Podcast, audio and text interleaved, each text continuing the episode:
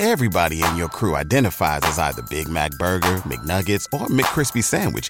But you're the filet fish Sandwich all day. That crispy fish, that savory tartar sauce, that melty cheese, that pillowy bun. Yeah, you get it. Every time. And if you love the filet of fish, right now you can catch two of the classics you love for just $6. Limited time only. Price and participation may vary. Cannot be combined with any other offer. Single item at regular price. Ba da ba ba ba. With Lucky Land slots, you can get lucky just about anywhere. Dearly beloved, we are gathered here today to. Has anyone seen the bride and groom? Sorry, sorry, we're here. We were getting lucky in the limo and we lost track of time. No, Lucky Land Casino, with cash prizes that add up quicker than a guest registry. In that case, I pronounce you lucky. Play for free at LuckyLandSlots.com. Daily bonuses are waiting. No purchase necessary. Void where prohibited by law. 18 plus. Terms and conditions apply. See website for details. Okay, round two. Name something that's not boring. A laundry? Ooh, a book club. Computer solitaire, huh? Ah, oh, sorry. We were looking for Chumba Casino. That's right. ChumbaCasino.com has over 100 casino style games. Join today and play for free for your chance to redeem some serious prizes. ChumbaCasino.com. No purchase necessary. Full prohibited by law. 18 plus terms and conditions apply. See website for details. As this Louisville basketball season kind of comes to a, a really pitiful crescendo, uh, to be quite honest with you, I believe it's kind of time to just move on. The season's not quite over, but there are many things you guys would much rather hear about, discuss, than what has happened in this 2022-23 season. With that in mind, there is maybe a, a tinge of optimism on, on the horizon. So we want to get into that tonight. We'll briefly look back on the season. What are some of the positives, if any, that came from this season? Is Kenny Payne's hot seat hot enough that he could leave after one year?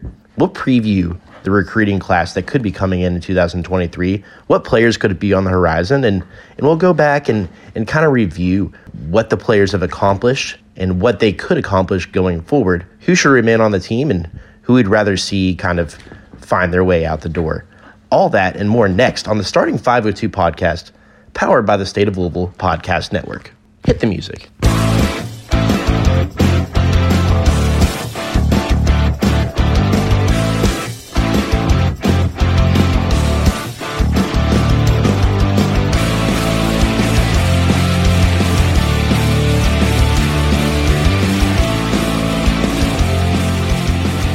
Now, at the time of recording this podcast, Louisville is just on the heels of its senior night blowout loss to kind of a middling Virginia Tech team.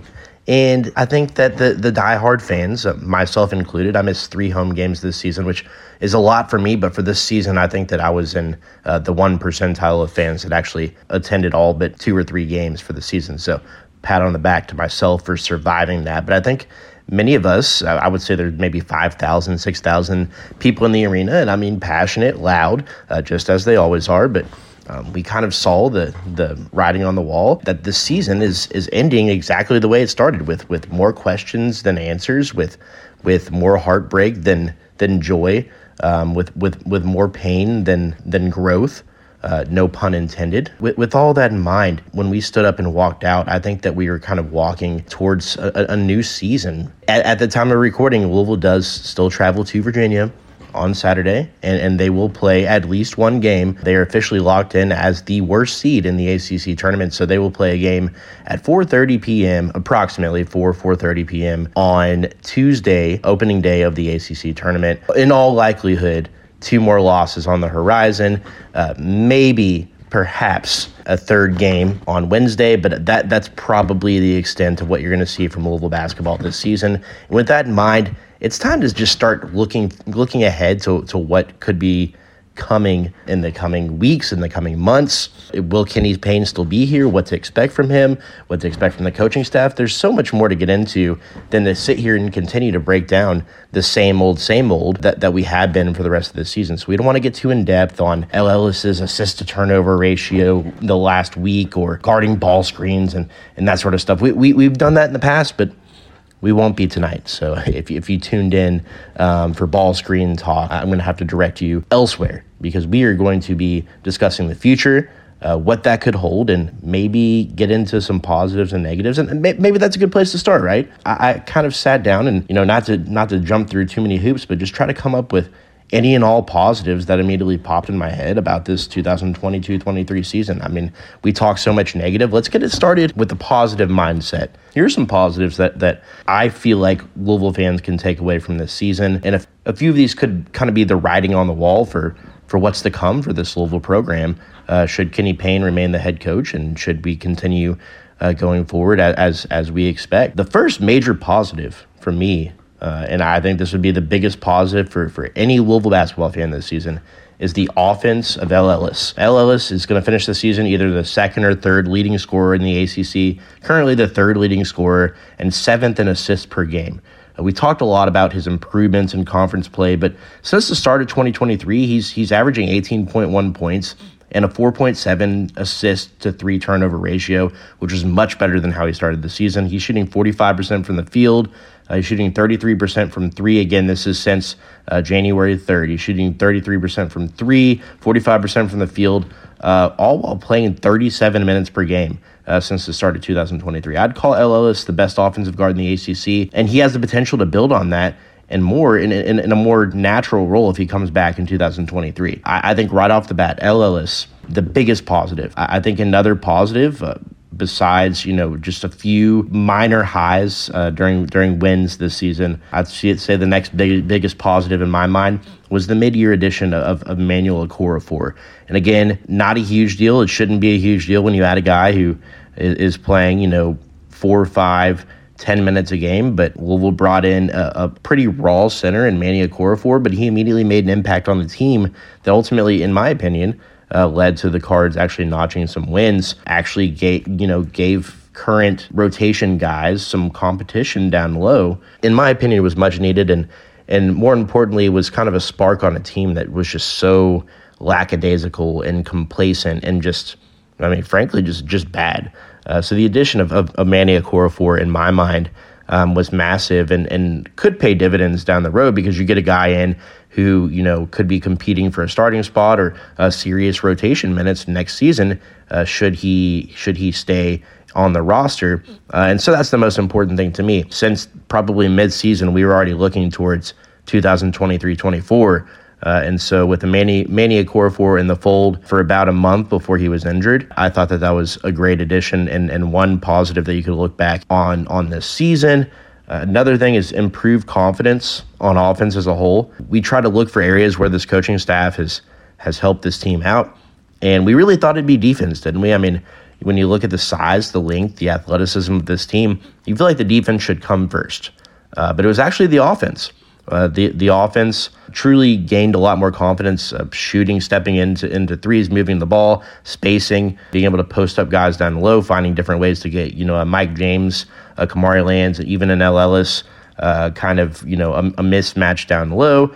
Um, I, I, thought the offense uh, was not pretty by any means. Don't get me wrong, but it was improved as a whole uh, across the season, and I thought kind of late January, early February kind of peaked at, at what it could have been. And then you had an injury to Brandon Huntley Hatfield, an injury to Manny Okorafor, massive discrepancy down low between Louisville and, and the rest of, of the ACC competition. Uh, so, with, with that in mind, though, I thought that the improved confidence as a whole on offense was a big deal.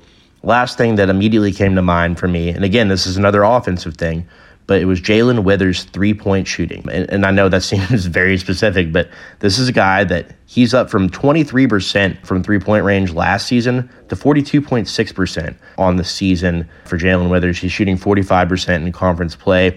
Um, and that's with him upping his attempts from 2.2 per game to 3.1 per game uh, this year. Withers also increased his free throw percentage from 68 to 74%, uh, while getting to the line twice as much this year as he did last year. So, you know, we, we have loved since since the beginning of time, since the beginning of Jae'Lyn Withers' career, we've loved to kind of hate on him. As a fan base, I will say, you know, there are plenty of people in his corner, but a lot of people have, have loved to place the blame on, on Withers and his lack of a development. But, I mean, you're seeing right here, Withers, Ellis, Okorafor. There are some players who have come in and, and or the coaching staff has come in and, and made an immediate impact on some players. As a team, completely different story. Uh, but I thought that Jae'Lyn Withers looked really solid this year, especially as a spot up shooter. I don't know if I would call this the, the negative segment now, you know, to kind of flip it inversely because there was so much negative that happened this year. I mean, let's be honest, guys, this is the worst Louisville basketball team in program history, by far the worst basketball team in any of our lifetimes, unless you're like in your mid to late 80s and you're listening to this right now, uh, and, and you remember the teams of the 40s that, that were just absolutely god awful. But again, not even a, even the same kind of sport. The last time that Louisville had such a, a lethargic, poor performance across the season. Uh, so one thing that I saw our guys from Louisville Sports Live posted today: what disappointed you the most this basketball season? And it, it's really hard to pinpoint one, but here's what I what, here's what I broke down uh, just just off off the dome. Here are the things that truly disappointed me this season, aside from uh, finish this, finishing the season probably four and twenty eight. Um, I'd say it's a tie between a lack of identity on either end of the floor. Um, so Louisville just I mean, when, when you look a- across the construct of this roster, when you look at, at what it appears that this team is trying to accomplish, you don't really know. Uh, you don't get a straight answer from the coaching staff, really. Kenny Payne has been adamant that they just want guys who try hard and who understand what Louisville basketball is and what it means to put on that uniform. And, and I get all of that, but, but what are you trying to accomplish? Excuse my dog. What are you trying to accomplish as a team on both ends of the floor? What are you running on defense? Do the players know? I mean, we, we talked about, you know, I told you I'm not going to get into the intricacies of, of guarding a ball screen, but uh, that's a pretty simple concept that you learn as, as an elementary and, and middle school player that you should have ingrained in you communication on ball screens. Should you go over? Should you go under? Should you switch? Should you stay with your guy? You know, pretty, pretty uh, uh standard things here. Um, we don't even know what we're doing on, on, on those type of things. Uh, can, can, can you box out? When you're on the, on the defensive end. Uh, if, if, another player wanted the ball, they were going to go get it. And there was very little that Louisville was going to do to stop that. What what the hell was Louisville doing doing on offense? Oftentimes, the team didn't know. Did the coaching staff know? Again, we can get into that over the course of, of the of the coming months, but really just a lack of identity completely. What are you trying to run on offense? And what are you trying to run on defense? What are you trying to accomplish? I know that sometimes when certain sets would come in, you know, uh, for instance, when the walk on guards would come in, Louisville would often pick up a three quarter court press. But it wasn't really a press in, in, a sense that you would think of a press, right? Uh, when you think of a press, you think of two guys. Uh, uh, you know, pressuring the ball. I mean, uh, which is essentially what, what a press is, right? They're they they are getting up uh, into a guy, uh, trying to force the ball out of his hands, force them into areas of the floor that are not advantageous to running offense. Uh, Louisville didn't do that. Louisville would kind of do this like sagging off press where a guy could essentially just pass over the guys coming to quote unquote press and just getting it to another open man, which would just lead to an unbalanced defense. It, re- it really made no sense. Why are you pressing if you're not truly applying pressure? I, I never really understood that. How often, I mean, Louisville statistically, you know, I, I, actually don't have these statistics in front of me, but that they are literally the worst ball screen defense team in, in the country. And it, it, actually blew my mind a few times this year uh, when you saw like a Georgia Tech just like not running screens. Like, what the hell are you, do you watch tape? Like, all you got to do is put put Louisville in a, in, in a screen, uh, and and two out of three times you're going to score on, on that possession. It, it's it actually kind of blew my mind when teams didn't pick up on that. Um, Louisville was the worst ball screen de- defense I've ever seen, mind-bogglingly bad. And that, again, that all goes back to what what is your identity? What are you trying to do? Where are you trying to force the ball on defense? What are you trying to do on offense? Are you trying to post up a big man? Are you trying to like a, a lot of these sets? You know, you would see. Uh, somebody come up to set a screen for El Ellis, and El Ellis doesn't go anywhere near where the screen is uh, or you send two screeners. So you send, say it's uh, Brandon Huntley Hatfield and, and JJ Traynor come sprinting up, or I guess really jogging up to set a screen on one one player, and Ellis doesn't drive towards the rim, but instead just passes the ball. Uh, and really, that does nothing. You're not making a defense reverse. You're not making a defense get uncomfortable. Uh, it, it, really just, it, again, just lack of identity on the floor. Um, no in game adjustments. And again, that kind of goes hand in hand with your identity, right? Um, when teams are taking advantage of you, going on runs, what are you doing to stop the bleeding? You know, as, as coaches on the sideline, Kenny Payne, Nolan Smith, Danny Manning, who, whoever is, is responsible for for making adjustments on the sideline. If they are making adjustments, the the players are just refusing to listen because you're not seeing anything change. Maybe from time to time you'll see Louisville in a man, and then and then they'll come out of a timeout and you know have again that kind of half-ass press. Uh, maybe they'll be in a 2 3 zone, but you're not seeing them come out and run a bunch of sets. So many times this season, you saw them come out of a timeout and turn the ball over, step out of bounds, have a shot clock violation. And it's like, what what are we talking about in the huddle? Like, are we just having like again? Is it just the same things that we're hearing in press conferences? Like, what what what are we what are we doing as far as X and X's and O's? Like, what kind of plays are we running? There there is zero identity and zero knowledge of, of what we're doing. Um, and anyone who kind of even has a casual knowledge of the game of basketball uh, can look and say, okay, this is the, the sort of defense that they're running. Uh, this is what they're trying to accomplish on offense. You could look at any Power Five team and see that. You cannot with Louisville this season. To me, that that is kind of perplexing. Regression instead of moving, eh, or instead of improvement from most of the key players. Again, we talked already already about the players that we thought improved, but a lot of other players, you know. For instance, you know, I was not super impressed with Brandon Huntley Hatfield this season for the majority of the season. Now, right before his injury, he was kind of coming on seemed like he was kind of picking up on, on what the staff wanted him to do. Uh, but this is a guy that was a five star player, uh, was a really solid role player who started the final eight or 10 games for Tennessee last season. A guy that should have come in and been an instant impact guy right away and just simply didn't get it. Sydney Curry, kind of a different story with Sydney Curry. We'll get into that in a second. To me, uh, Sydney Curry really felt like a guy who just had a lot going on in his personal life this year. It kind of goes back to the offseason because Louisville didn't recruit anybody to kind of come in and and compete with Sydney Curry down low, uh, there's really no options but behind Sydney Curry for the majority of the season. So you're kind of forced to play a guy who, I mean, it's very clear when if you go, just go back and, and, watch games on the back half of last season, go back and watch games with the Bahamas, go back and watch Sydney Curry against against North Carolina, North Carolina State last year, Duke. Uh, this is a guy. This is a guy that was had potential uh, to, to be an all ACC caliber player this season based on the trajectory he was on last season, but he was also just a different person. You know, I, I could wax poetic about who Sydney Curry was as a person, especially last season. This year, completely different guy. And I don't think that necessarily has to do with the coaching staff. It feels like there's something going on. Uh, and, and th- again, this is just human nature. This is the the humanization of the sport that nobody, none of us want to get into that, right? None of us want to think that, you know, Sydney Curry broke up with his girlfriend and he just doesn't know it. This is his first heartbreak. He doesn't know how to handle it. He doesn't care about basketball, basketball anymore, his lost interest. And I'm not saying that, that that's what has happened, what has transpired, but I'm saying you can look in his eyes and see that he's not the same man that he was last year. Whatever's going on with Sydney, I, I hope that things improve. But but again, it's kind of uh, an indictment on, on the coaching staff, the evaluation of the players that Louisville just had Sydney Curry coming back this season, and then Roosevelt Wheeler behind him.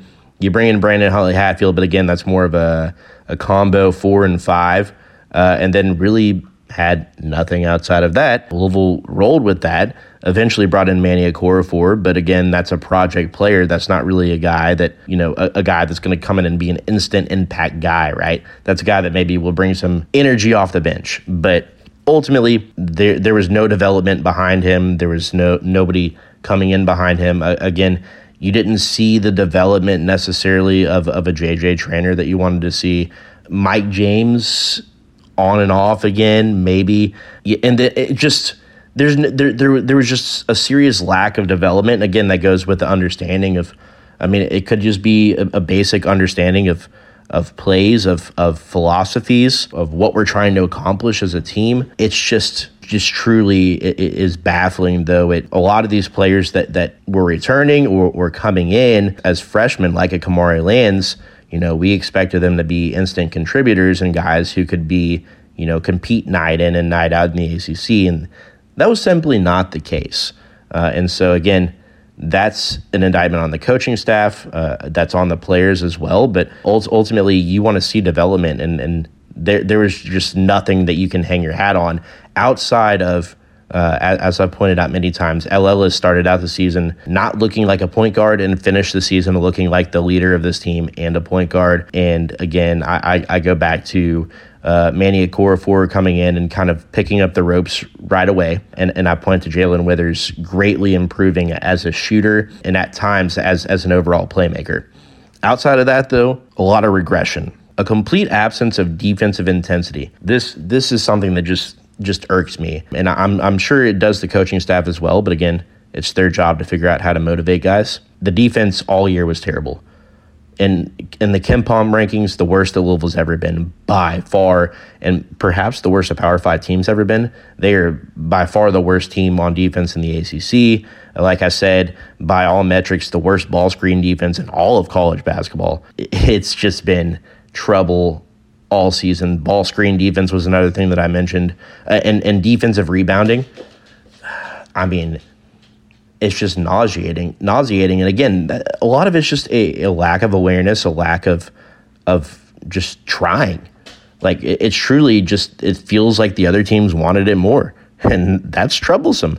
That's if you watch the games, you understand this. You know, you don't have to be reminded of this over and over again, but it, it, it's incredibly troubling. Not only just just troubling, but it's it's also it gives you no hope for the future when you when you look at it, this team and just how bad they were on defense it's it just absolutely blows your mind um, at how incompetent and inept they were and how consistently bad they were. There was never a time where they improved. There was never a time where they really mixed things up enough where you thought that maybe, hey, they're starting to get things turned around on defense. Now, on offense, again, like we talked about, when they did win games, it was because they scored a lot of points and the other team um, was just not able to keep up, which is, I mean, that's a great thing to say, but that only happened four times you know, and so th- their identity as a team when opponents were facing them this season, they knew they could come in and score at will. And they did. Overall, there were so many things that led to this being the worst team in program history, the worst team that we've seen in our lifetimes, uh, one of the worst Power Five, Power Six teams in the last decade. Uh, there were a lot of things that led to that, but I think if you just had average defensive intensity and effort and just a basic knowledge of, of what you're trying to do on defense, I think this is a team that wins 8 10 games, which isn't that impressive, but that's four, five, six more games than than what they are going to end up winning this season. That right there, in and of itself, is a problem. That's an indictment of the players. That's an indictment of the coaches. That is their legacy. That's embarrassing. That's not okay. It's not acceptable. And moving forward, that's kind of going to be my lasting impression of this team. It's just how bad they were on defense. And it's going to be my concern the entire offseason. No matter what they do with this roster, I'm going to be concerned about this defense. Enough about the present, however, because there is maybe a tinge of excitement on on the horizon, and I want to get into that just a little bit.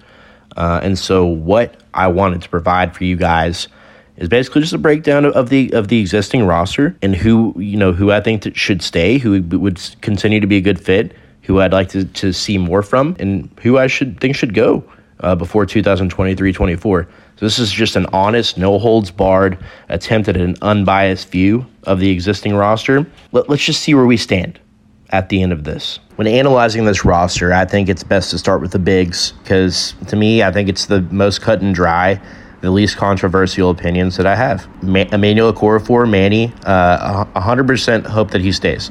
Uh, I think he embodies more than anybody on this team, which isn't saying a lot, honestly.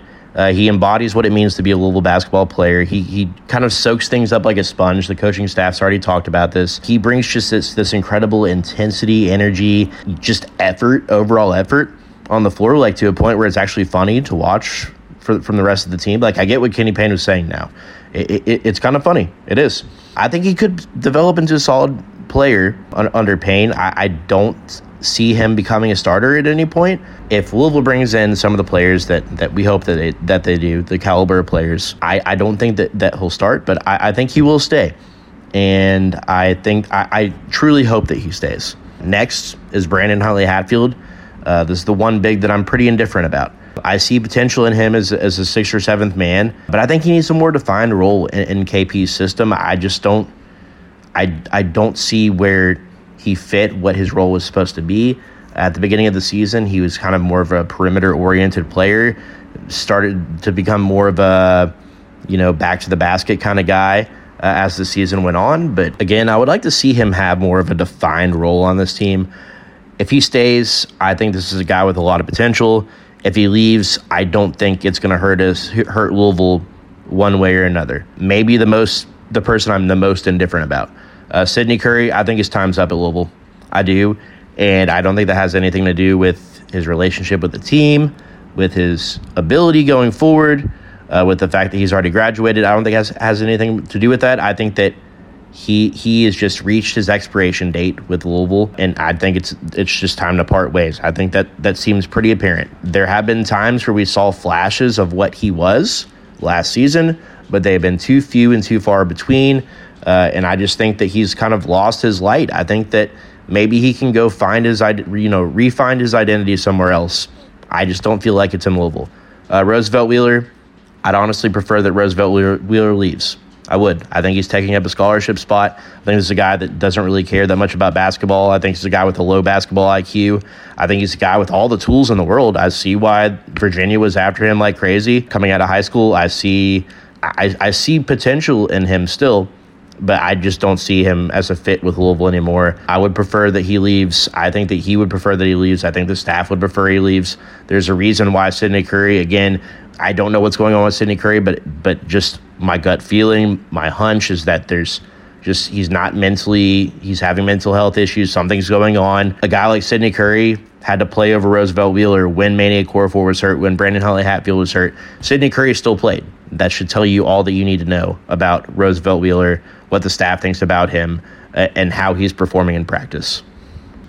Jae'Lyn Withers, I've kind of waffled on this one a little bit over the season, but I, would personally like to see him back. I'm not sure what the odds are, but he is one of a few players that has kind of carved out an actual role on this team. He has an identity offensively and defensively. I'd, I'd simply prefer that Louisville ran more sets that were conducive to his skill set, uh, similar to a Brandon Huntley Hatfield, but even even more so for Withers because he actually has an identity finally on this team. He, he's not a ball handler.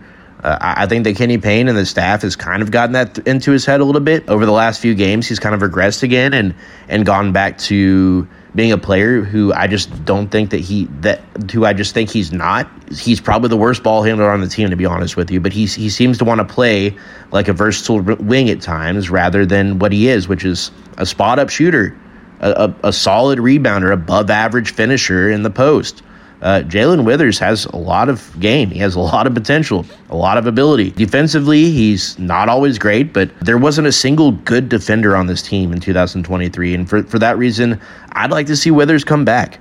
He's been through a lot this year. He's been through a lot in his career, to be honest. And I'd, I'd, I'd personally love to give him a chance to finish his his career the right way. I think this is the kind of person that can be a foundational piece for Kenny Payne. Even if, you know, I think the staff, and we'll get into this in, in, in a bit, but I think the staff's overall goal uh, should be to go out and find five new starters, find five guys that, you know, it's going to take a Jae'Lyn Withers, uh, you know, a Brandon Huntley Hatfield, a, hell, even if El Ellis comes back, it's going to take those guys uh, competing for their position. That's what you should want. That's the kind of turnover that you should have. That's the those are the kind of guys that you should bring in. But personally, I'd like to for Jae'Lyn Withers to continue to to be a part of this team because I think that he brings a lot more than people want to give him recognition for. JJ Traynor, uh, sentimentally, I want to keep Traynor. He's improved year over year. This is his third season, uh, just like Withers, but he's a, a true junior, whereas Withers is a is a redshirt junior. He's truly been a joy to watch at times. Uh, he leads the team in dunks by quite a bit. And when he wants to be, he's one of the better players on this team. I've, I've loved his tenacity and aggressiveness around the basket at times, but at the same time, he's also inconsistent. He gets lost on defense. He doesn't get active enough on the boards for stretches, and he struggled throughout his career to keep on weight, which I think that has been a consistent issue across the board at his position because of his size and because of his game. And as he's growing his career, I, I feel serious kind of Jared Swopshire vibes from Traynor, and that's okay if that's what he is. But ultimately, in my gut, I, I, just think that he's ready to find a new home. I think he's ready to get out of out of Louisville, out of Kentucky for a little bit. And I, I hope I'm wrong. I want to see Traynor and Withers together for one more year. Uh, I think these could be two guys that are contributors, and I'd like to see them carve out even more defined roles than what they have now. But I think it's uh, I think it's more likely that JJ leaves than not at this point. I know that's might that's probably I'm probably in the minority on this. I think a lot of people think that JJ is going to stay. I personally feel that there's a better chance that he goes than stays. Just a gut feeling, but sentimentally, I'd like to keep him, and that's the most sentimental that I'll get in my evaluations here. Judy was boring. Hello. Then Judy discovered ChumbaCasino.com. It's my little escape. Now Judy's the life of the party. Oh, baby, Mama's bringing home the bacon. Whoa, take it easy, Judy. The Chumba life is for everybody. So go to ChumbaCasino.com and play over 100 casino style games. Join today and play for free for your chance to redeem some serious prizes. ChumbaCasino.com. No purchase necessary. Void where prohibited by law. 18 plus terms and conditions apply. See website for details. Moving more towards the wings and the guards. So let's talk about Kamari Lands. This is the other guy that I kind of just feel indifferent about. He's kind of kind of finally found his footing uh, in his true freshman season on the offensive end. Uh, I think he's the best all-around shooter on the team when he gets hot. I mean, he has quite a few games this, se- this season where he's gone three for three, for four for four, five for seven. I mean, you know it, that that's pretty hard to beat. Uh, I think he creates his own shot away from the basket better than anyone on the team. Obviously, El Ellis is a magician around the rim, but outside of Kamari Lands, I think he's the best at, at or excuse me, outside of El Ellis, I think that he's the best uh, shot creator on the team. Um, he turns the ball over less than anyone else on the team. Uh, and I think that he does have the potential, whether it's at Louisville or somewhere else, to be special. Uh, also think that he's really, really bad on the defensive end still. Uh, I think for a, fi- for a forward on a Power 5 team who plays, uh, he plays 21 minutes a game, that grabbing two rebounds per game is, that's inexcusable. Uh, That two rebounds per game and 21 minutes per game at six eight that that's inexcusable. We have enough sample size now to know that Lands is he's simply a bad defender and he's a bad rebounder right now. He just is. I think that he's incredibly talented, but I'm just so mad on him returning. For his own sake, I hope he sees what else is out there. And if the coaching staff, you know, they're the ones who know his personality, then they know who he is as a person. They know how he's doing in the classroom. They know what what he brings to the table. They see him every day in practice. They see him in training. They know what what he provides for this team. If they think he should stay, I think he should stay. But ultimately, I'm, I'm indifferent on, on Land staying. I do think that he could be like a quote unquote one that got away because he could go to like a UConn or go to like a, I don't know, UCLA or something and just ball out, and fans are going to have FOMO about Kamari Lands. I think that's the type of player that he is. Um, if he stays, great. But I think that if he stays, it's because the coaching staff has had a good sales pitch to, to stay and, and, have him stay and carve out a role on this team. Uh, but again, kind of indifferent because of his just willing. He's he's not a good distributor of the ball, uh, not a good passer, not a, not a good rebounder at all. A bad defender at this point, but he does have talent on offense, and I think that he could situationally bring a lot to the table for this team. Mike James, please stay, Mike James. I would really like for you to stay, but please improve on defense.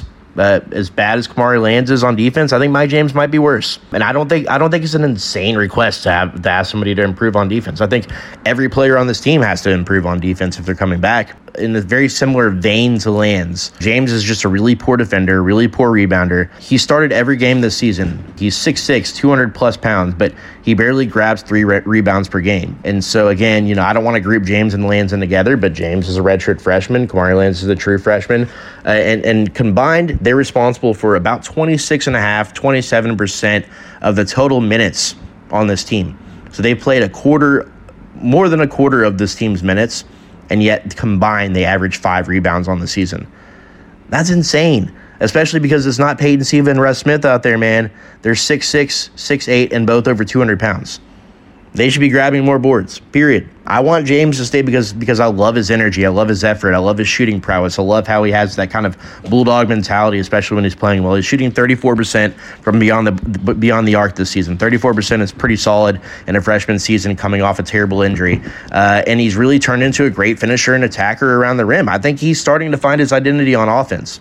I think if he stays, he needs to know that he will have to be competing for minutes next year because he's playing 31, 32 minutes a game this season. He won't be starting every game in the backcourt unless he significantly improves his ability to defend and his ability to rebound. There, there was literally no other option than for him to play 31 minutes a game this year, right? But I want him to stay and continue to develop, but he has to drastically improve certain aspects of his game if he wants to play anywhere close to the minutes that he's gotten in his redshirt freshman season. Now, I said I wouldn't get sentimental, but I, I, I might have to with El Ellis. I might metaphorically get on my knees and beg for El Ellis to stay one more year. He he was excellent as more of a role player, obviously in his first season, uh, and kind of blossomed into a starter his first season at Louisville. But now he's become one of the best guards in the ACC. Uh, and we all know this. I mean, that's not you know that's not news to anybody. But my concern is his poor defensive play and, and sometimes erratic decision making on the on the offensive end. Uh, I think the latter of those two issues has kind of corrected itself and shown to be one of the lone areas. Again, you know, we kind of talked about this. One of the lone areas where the coaching staff clearly helped develop a member of this team. There's a clear difference in who El Ellis was the first game of the season against Bellarmine uh, to, to the end of the season. Absolutely. Uh, my hope is that, that the other issue, his defense, or really his lack thereof on defense, because it, it can be bad at times. I hope that's a result of overusage. Um, so I crunched the numbers. El Ellis has played 1,077 minutes out of 1,200 possible minutes so far for Louisville this year. And that includes 28 minutes against Pitt and 28 minutes against Miami, 31 minutes against Arkansas. And that's still high volume usage, but I'm saying, you know, he only played, you know, three quarters of the game quite a few times this season, and he still has played 1,077 out of 1,200 possible minutes. Like, he is a high, high usage player. Uh, he plays every possible second that the staff can have him in, meaning that he can't get any breathers, and he also he, he's just not fouling. Like this dude does not foul at all. Like as an opposing player, it's it's probably pretty sweet just trying to take take a player off the bounce who hardly ever fouls. I mean, Ellis has only gotten gotten to the four foul mark twice uh, this season, and both were in close games against Wake Forest and Boston College. But I mean, like just go going back and looking, a mind-boggling stat for a guy who has played 38 minutes per game over this stretch. He's been whistled for nine fouls in the last six games, nine total. Like he's barely fouling once per game. That's not good for your for, for your starting point guard. You know, I understand why he ha- he has to stay in the game. There's no other option. Like I mean, I understand you know Hercy Miller, but you know, maybe Fabio Basili, but it's like, I mean, come on, there's a steep drop off when Ellis is in the game. Nine fouls for the last six games, that was crazy. Uh, so it'd be interesting to, to see what he can bring to the table. I think from the beginning of the season, we knew that w- there were some serious issues with this Louisville roster, namely the construction uh, not being conducive for quality guard play. And, and I wanted to read you all something that, that I wrote uh, back in June about this roster because I was beginning to become concerned about who's going to be on this team. Uh, I, I, you know, I've talked about this a few times, but I remember I was listening to the to the radio and, and Steve Rummage, the co-host of Middays with Marcus Maben, you know, he he kind of jokingly said, you know, Marcus, look, we're not we're we're not going to construct a roster uh, and just get to the first game of the season and go, oh well, we forgot guards. But that's literally what they did. They they made a team without guards. I don't know. I don't know why they did it. I don't know. Like it's still to this day blows my mind. But uh, here's what I wrote back in June, just so that we can kind of reminisce it. You know, this is something we pointed out at the beginning of the season, hoping that the staff just kind of knew what they were doing, but really being like, what the hell is going on? Here's what I wrote. Outside of Basili and Ellis, which this was right before Louisville officially landed Fabio Basili, we didn't know what his role would be. Fabio Basili ended up coming in in like August or September. So, again, outside of Basili and Ellis, Louisville is still seriously lacking at the guard position with three scholarships left to use. As Louisville basketball supporters, we should be worried that there's quite literally no one else even out there on the horizon. But we should also question what else is going on inside the program. I went on to talk about NCAA sanctions, which came down right before the season started. Might Louisville staffers have been made privy to some of the potential sanctions and gone ahead and held back a couple of scholarships heading into the season? I wouldn't rule it out. And go, you know, going back, that's it's kind of unclear exactly what happened, but it sounds like that's that could be kind of part of it.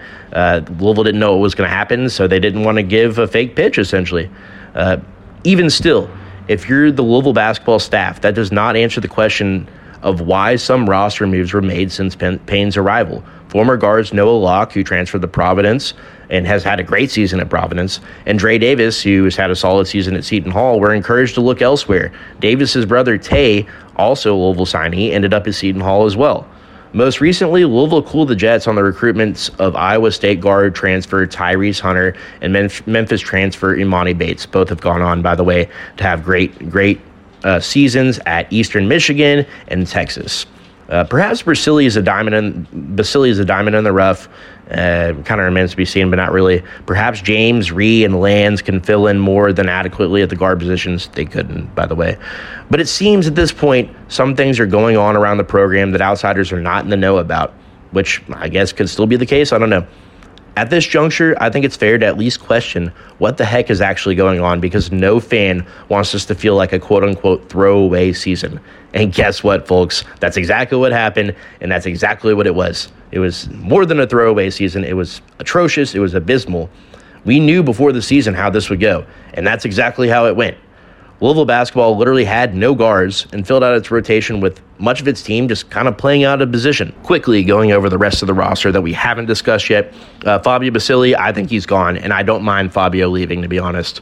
Uh, it's been apparent since day one that Basili is not doing what's asked of him off the court.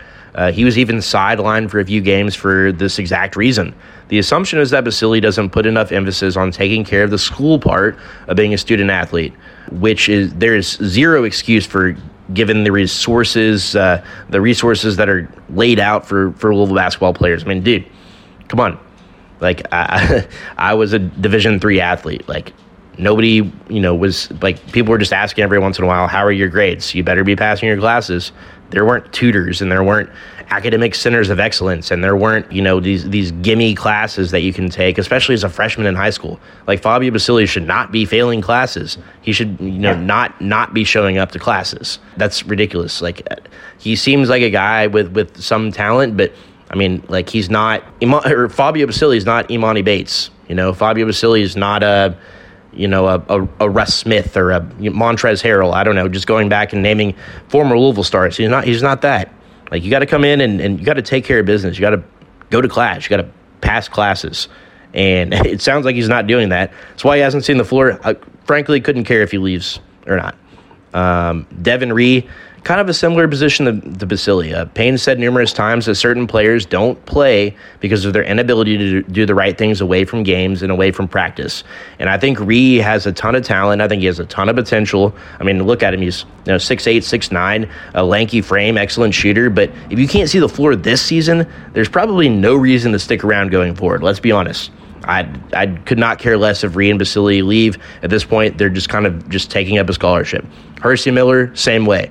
Uh, final he's the final scholarship player, kind of uh, taking up a roster spot right now. And I'm indifferent about his decision, but would personally prefer that he does remain at Louisville.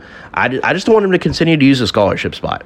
Uh, and if Louisville can add another guard using his scholarship spot and keep Miller around as a walk on, uh, I'd love that move. He did give he gave him some nice minutes this year. He did, but kind of in a more of a walk on position, you know, not in a scholarship guard position. I'd love to kind of see him fill that David Levitch, Elisha Justice, uh, Tim Henderson type of role. I mean, let, let's let's be honest here. You know, Hercy Miller is what he is. You're not winning national championships with Hercy Miller. You're not making the tournament with Hercy Miller. You're gonna go. You're gonna win four games if Hercy Miller's your only other guard, right? I mean, let's be honest. That's how it is. So that kind of wraps up the the scholarship situation. Uh, we have three or four guys that I'm, you know, I, I said I'd try to, you know, be kind of cutthroat about this, but I, I, feel indifferent. And when I say I feel indifferent, like if they come back, I feel like that's because the staff evaluated that situation and said, okay, I see you every day at practice. I see who you are on and off the floor. I see what you can provide for this team. We believe in you. Let's keep going forward together. If they're if they're feeling that way, then I'm fine with that. But I feel like when you look at uh, Kamari Lands, when you look at uh, you know a, a Devin Ree, a Fabio Basili, a Hercy Miller, you know when you look at a Brandon Huntley Hatfield, even like I feel like some of these players you just look at and you're like, yeah. And then I think you look at Sydney Curry and you say, sorry, man. When you, you look at a Roosevelt Wheeler and you say, dude, see ya. Like seriously. And I, I, think that there's some guys that I'd really like to stay. Uh, as a recap, I'd really, really like El Ellis to stay. I'd appreciate it if Mike James could stay. Jae'Lyn Withers and JJ Traynor, and then Manny Okorafor. Everybody else, you know, I think Louisville should try to keep five, six, maybe seven guys. And I think that the, you know, the, the remainder of the 13 scholarships should be used up by guys giving them a, a new opportunity. And let's get into who Louisville's bringing in next year, kind of add that into the equation as well.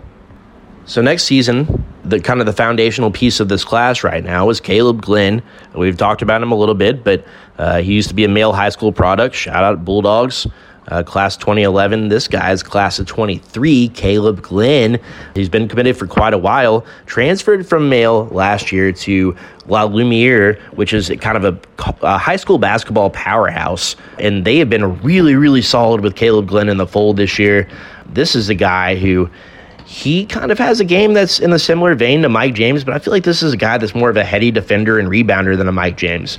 Like again, you know, when, when we talk about Mike James, my my concern about him is that he can be a bully in the post. He can be a guy who can drive and finish around the rim. He can be a, a high volume, high percentage three point shooter. He can be all of those things, but he's a terrible defender and he's a terrible rebounder. I think that Caleb Glenn brings both of those to the table. I think that he could be a guy that comes in, competes right away at the same position as Mike James, and if he stays, the same position as Kamari Lands.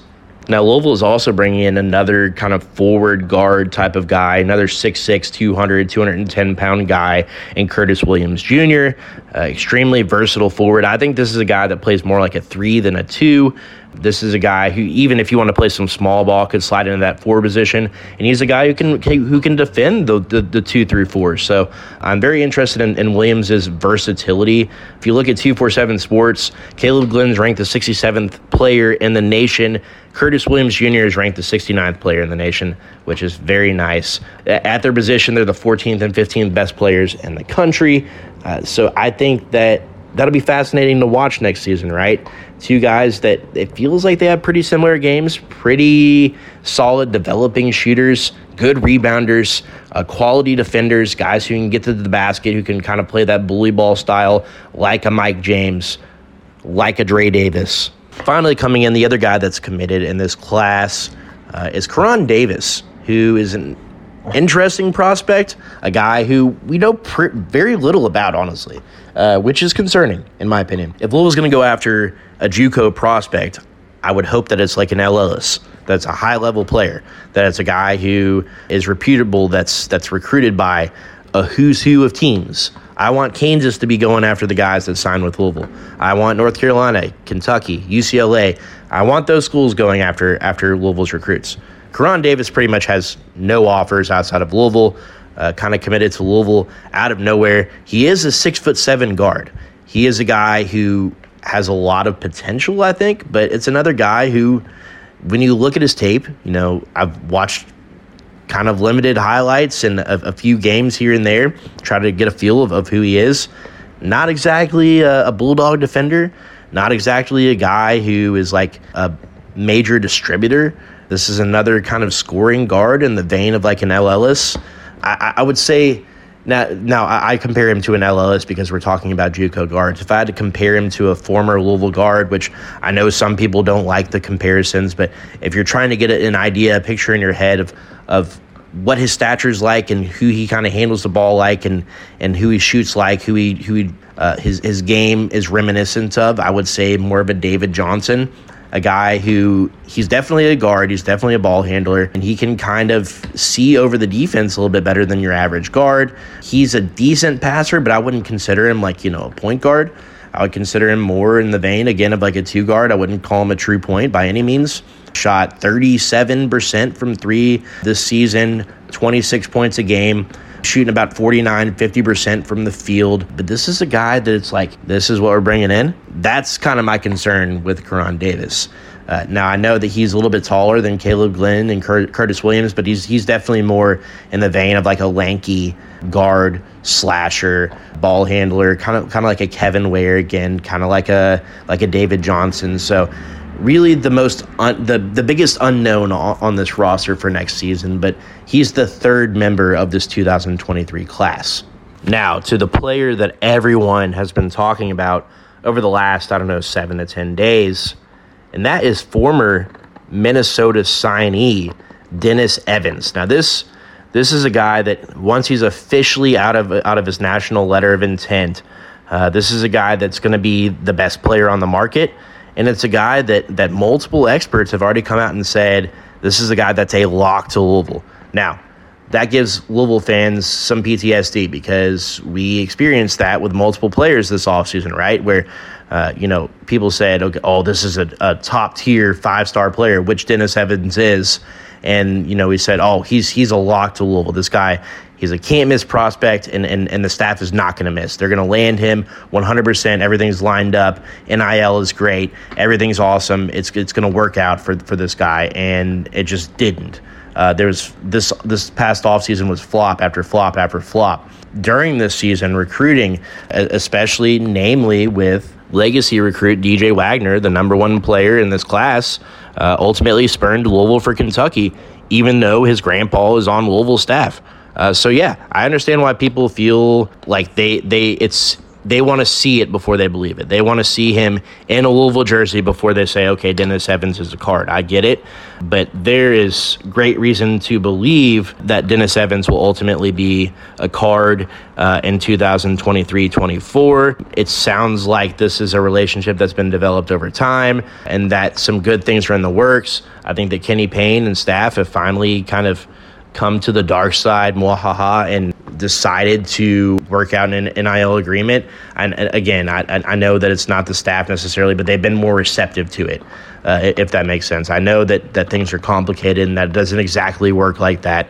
But regardless, it sounds like the opportunities are there for Dennis Evans to make money off his name, image, and likeness. And this is a guy who has a very memorable image and likeness uh, and Dennis Evans. This is a seven foot one, uh, seven foot seven, seven foot eight wingspan, nine foot seven, nine foot eight standing reach type of player.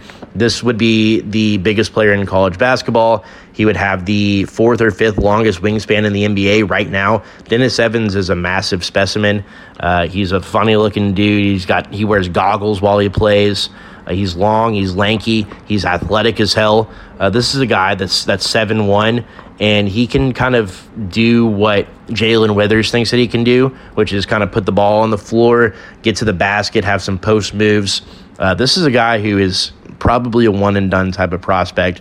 Uh, if, if if you're a Louisville fan and you and you believe in uh, you know Trevor Andershock of 247 who called it 100% lock, you believe Ty Spalding, our buddy Rivals.com, uh, who put in a, a, a, prediction and felt really strongly that that uh, that Evans would ultimately end up at Louisville. If you believe some of these experts, look, this is a guy that that it sounds like if everything works out the way it's supposed to, will be in a Louisville uniform next year and would be an immediate game changer and potential centerpiece uh, for this class uh, when things are said and done. Oftentimes, it takes one player to kind of latch on for other players to start believing. Uh, Louisville has that quote unquote dark cloud kind of is gone. There's no excuses this offseason. There's nothing holding them back with the exception of uh, they can't make a, uh, some sort of recruiting video essentially that, that has the player's uh, image and likeness on it. Outside of that, it's fair game. Louisville can reach out to whatever recruits that they want within, obviously, within the typical guidelines. Uh, they have the maximum number of scholarships no postseason ban, no financial restrictions. This is a full green light in this offseason, and the staff has to connect on some of these swings. It was all swings and misses, all strikeouts last season. And this season, it has to be all home runs. There are zero excuses this year. This was, you know, we knew that 2022 23 was going to be a struggle of a year. Nobody, including the coaching staff and the players, could have anticipated it going this poorly. Uh, however, this was was the staff's chance, and, and now uh, this coming year is is their final chance.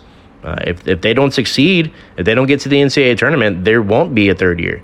Um, I, I, can almost guarantee you that, uh, just based on fan reaction, based on on you know the way that Kenny Payne's contract set up, based on the way that that the that the ball is rolling right now. I I, I can't imagine there being a third season if they don't turn things around now. Now we talked about Dennis Evans can't miss prospect, five star guy, a guy who will come in and, and probably start right away for Louisville uh, should everything work out the way that it's supposed to. Another guy that we really have just not talked about that it's been rumored for, for months now that, that he has been a silent commit to Louisville uh, is a teammate of, of current Louisville player, or I should say, was a teammate of current Louisville player Manny Okorafor, and that's Churchill Abass, which, first of all, Abass, Abus, I'm not sure. And second of all, what a badass name uh, to play for Louisville with the, with the Churchill reference. Uh, that's just NIL right there, it, it, uh, waiting to happen. But let me read you this assessment from Travis Branham, who is the national basketball analyst for 247 Sports. And you tell me who this reminds you of, okay? He looks like a Big Ten football player, but has plenty of game on the court and, has, and certainly elevated his stock uh, when he played for the NBA Africa Academy. He kept things very lively on the sidelines as coaches and fans were left in awe of his athleticism for his size and the endless motor he played with. This is a guy that came into the NBA Africa at six foot seven. He's grown to six nine or six ten. He's about 250, 260 pounds. To me, this reminds me of Montrezl Harrell, a guy who was kind of just completely off the radar, if you remember, Montrezl Harrell was was committed to Virginia Tech. Uh, ultimately, ended up backing out, committing to Rick Pitino, and then it was an instant impact guy for Louisville. Obviously, was had a major fingerprints all over that uh, 2013 national championship team. Uh, he's a legend here in Louisville, uh, and and that that's exactly how I would describe him: a guy with an endless motor uh, who can jump out of the building, who just has freakish athleticism for his size. Churchill is listed as a center. Um, I think this is a guy that would play either the four or the five for Kenny Payne. But I mean, look, if you go from having a front court um, that we kind of talked about, where I felt indifferent about most of the players um, on this team in the front court this season. Uh, so all of a sudden, next season, potentially starting uh, Churchill Abis, which is the guy who has a motor that he can jump out of the gym, and then you're starting a Dennis Evans, who's a five-star freak athlete, one and done type of, in the same kind of mold as an Anthony Davis type of player. All of a sudden, you're looking at a completely transformed front court. And then if you can hold on to Emmanuel Okorafor, who could be kind of in, in the backup role at, at the four and the five, and have either a Jae'Lyn Withers or a JJ Traynor remain with the team, all of a sudden, you're completely transforming your front court and you have legitimate talent, proven talent on this roster right away. You don't have guys that need a ton of development. You have guys that are proven freak athletes who have the intangibles, uh, who, are, who are proven workhorses, who are proven winners that's a complete change of pace uh, from from what Louisville saw this year and, in the past couple of years. To be honest with you, when you're looking at the transfer portal, this is a guy that's not entered yet, but he's currently not on a team either. Uh, and Illinois guard Skyy Clark. Uh, and and this has been a guy who's had a lot of rumors around him going back to his recruitment out of high school. Uh, Louisville was right in the mix until the very end with Clark. Ultimately, Clark chose chose Illinois over Louisville. Started 13 games at Illinois this season, and for one reason or another, ended up just kind of taking off from the team, taking some time for himself. Now, I do know that Skyy Clark is still not in the transfer portal. Uh, however, it has been rumored uh, very strongly that Skyy Clark and Louisville have mutual interest with each other. Again, there's no there's nothing to prove this and with him not being in the transfer portal you know it's not really permissible for coaches to to have direct contact with Skyy Clark until he does so. Uh, with that in mind though absolutely a name to look out for because he was down to Louisville in Illinois and it seems like kind of for whatever reason regretted his decision to go, go to Illinois. Louisville really really needs to restock the cupboard at guard. If Ellis comes back I would like to see Ellis as more of a combo guard back into the role that he had two years ago, and I'd like to see him playing more like 30 minutes a game. Uh, if he doesn't, then you have even more of a reset. But here's some some teams to watch where you're going to have some 2023 players back out on the market probably. Um, if you're looking just across the the coaching seat landscape, right? Uh, so you have a guy like Mike Brey at Notre Dame who has said he's going to leave. Mike Brey has a top 150 guard, Markus Burton, who is looking elsewhere. Uh, you have teams like Ole Miss, uh, who fired their coach Kermit Davis mid-season. Uh, and now they have guards out there like Josh Hubbard, who's a number 89 guard in the country. Jordan Burks, who's a top 200 wing. Uh, Rashad Marshall is the number 85 player in the country. Uh, all those guys are going to be looking around. Uh, look at Stanford. Stanford's having a terrible season. Uh, their coach is probably going to be uh, on the way out the door. Uh, a guy that I am really looking at that our buddy, co founder Jacob Lane, is in love with is Cannon Carlisle, uh, the number 40, 41 guard on uh, 247 Sports. He's ranked as high as number 17 and ranked as a five star on ESPN. A guy who could absolutely uh, be one of the, the hot names out there on the market. And then you have another another place like Texas. Uh, Chris Beard was fired uh, mid-season due to things that were not associated with coaching. And would you look at that? One of the players that Louisville missed out on uh, in this 2023 class was AJ Johnson, a guy that they were hard after for a long time. He's still the number 18 ranked player in the class, a 6'5", 6'5 guard who would be an immediate starter at Louisville, regardless of who comes in, who stays, who goes. Uh, that's an immediate starter. Uh, and if you all of a sudden, if you have a class where you're adding a Dennis Evans, who's an immediate starter, we're adding a Churchill Abus, who's a guy who, if he isn't a starter, he's a six man, uh, sort of a, Mon- a Montrezl Harrell type of guy uh, who, as soon as he commits somewhere, is going to be a four star. You have a guy like maybe an AJ Johnson, maybe a guy like a Cannon Carlisle all of a sudden you're looking at a roster that's being completely transformed uh, with really solid players. And then you're going to be able to hit the transfer portal. So these same teams, Minnesota, uh, who's their coach is on the hot seat.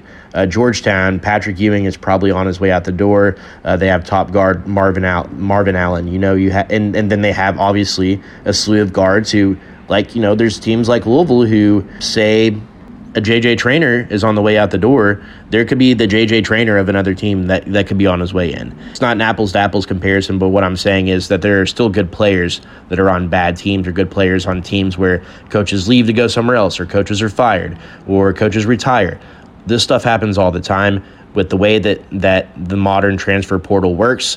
Louisville's going to be in on some of these high level players that have a lot of experience at the Power Five or Division One level. And I think it's vital for Louisville to not only recruit a lot of these players, but to land some of the best players in the country. They will have to do so in order to kind of flip and completely transform this roster that's going to about do it for us tonight. We have so much to get into in the offseason. The the season isn't even our, isn't even over, and we just have an unlimited range of things to talk about. Uh, now that we finally don't have to talk about just this god awful season. Uh, yes, we still do have at the time of recording we have a, a, week left, but it's time to start looking forward. It's time to start uh, seeing a, a exactly uh, what this program can become under Kenny Payne, and if, if Kenny Payne's going to be the guy. Uh, we will find out very soon, and I think that if, if Louisville continues to not land guys, we could find out in this offseason that it's just not going to work out. We, that very well could be the case, and with Louisville basketball, uh, anything but the best is not going to be accepted. So this will be a fun offseason. It'll be an offseason with a lot of storylines. Once we have an established roster, we can get into what this team's identity will be uh, and, and, and exactly what that may look like. But I think it's exciting to talk about the potential, what may be, what could be, what could ultimately happen before the start of next season. Until next time, make sure that you like, subscribe, and, and follow us wherever you get your podcasts. Uh, you guys have no idea what that does for us. Uh, that that enables us to get you better in more consistent content over time, just by you subscribing. Hit that subscribe button and, and give us some feedback on social media. Starting 502, that's starting 5 F I V E, the number zero, the number two. Follow me on Twitter, Press Meyer. Let me have it. I, would like to hear your opinions. I want to hear where we got it right, where we got it wrong, what you want to hear more about, what you want to hear less about. But make sure you subscribe. Make sure you follow us on social media. We love hearing from you guys. We love interacting with you guys. That's why we do this. Until next time, starting 502 podcast, let's get out of here and go cards. Do you have that one piece of clothing you keep going back to, no matter how full your closet is? Having a versatile, high quality favorite feels great, but having a whole closet of them feels even better. American Giant puts the quality, durability, and comfort they're famous for into everything you need for your spring days. From premium t shirts and jeans to lightweight French Terry joggers and their legendary best hoodie ever. Whether you're dressing for work, the gym, or happy hour, you're sure to find your next closet go to from American Giant. And it's all made in America and designed to last a lifetime. Get 20% off your first order at American Giant.com with code STAPLE20 at checkout. That's American Giant.com, code S T A P L E 20. Everybody in your crew identifies as either Big Mac Burger, McNuggets, or McCrispy Sandwich, but you're the filet fish Sandwich all day That crispy fish, that savory tartar sauce, that melty cheese, that pillowy bun. Yeah, you get it every time. And if you love the filet of fish, right now you can catch two of the classics you love for just $6. Limited time only. Price and participation may vary. Cannot be combined with any other offer. Single item at regular price. Ba da ba ba ba.